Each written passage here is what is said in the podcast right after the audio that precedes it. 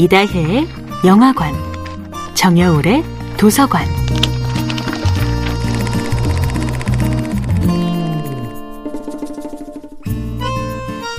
안녕하세요. 여러분과 아름답고 풍요로운 책 이야기를 나누고 있는 작가 정여울입니다. 이번 주에 함께하는 작품은 조지프 캠벨의 신화와 인생입니다. 아니, 내가 그걸 어떻게 할 수 있겠어.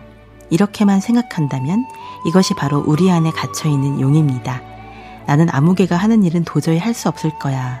라고 생각한다면 이것이 바로 우리 안에 갇혀있는 용입니다.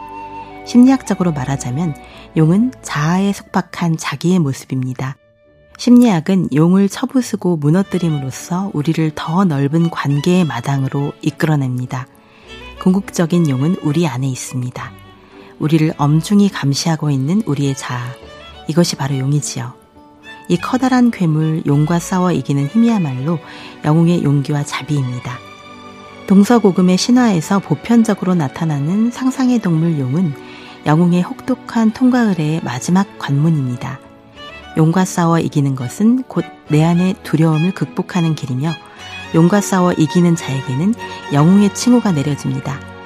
용은 반드시 외부의 적이 아니라 우리 마음 깊이 숨어 있는 내 안의 어두운 분신이기도 합니다. 내가 정말 그 일을 해낼 수 있을까라는 두려움, 아무것도 제대로 해낼 수 없을 것만 같은 불안이야말로 용입니다. 주인공이 두려움이라는 용과 싸워 이기는 순간이야말로 우리 가슴 속에 저마다 잠들어 있는 새로운 자아가 깨어나는 순간입니다.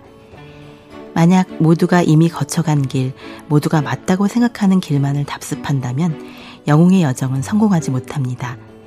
영웅은 쉬운 길로 가고 싶은 욕망, 빨리 힘겨운 여정을 끝내고 싶은 욕망과 싸워야 합니다. 영웅의 진짜 적은 자신의 내부에 있죠. 편안하게, 쉽게, 아무런 위험을 감수하지 않고 살고 싶은 마음이지요. 이런 자신과의 힘겨운 전투는 동서양 신화에서 흔히 용과의 싸움으로 나타납니다. 어렵고 힘든 길을 향해 떠나야만 하는 순간 영웅의 진정한 여정은 시작됩니다. 영웅의 소명을 따르기 시작하면 낮의 장벽을 통과해 보석이 빛나는 밤으로 가는 길이 열립니다. 부름은 곧 어떤 사회적 지위로부터 떠나라는 신호입니다. 여러분 자신의 외로움 속으로 들어가 보석을 찾으라는 명령입니다. 영웅이 뭔가를 잃어버렸다고 생각하고 그것을 찾으러 나갈 때 그것이 바로 출발입니다.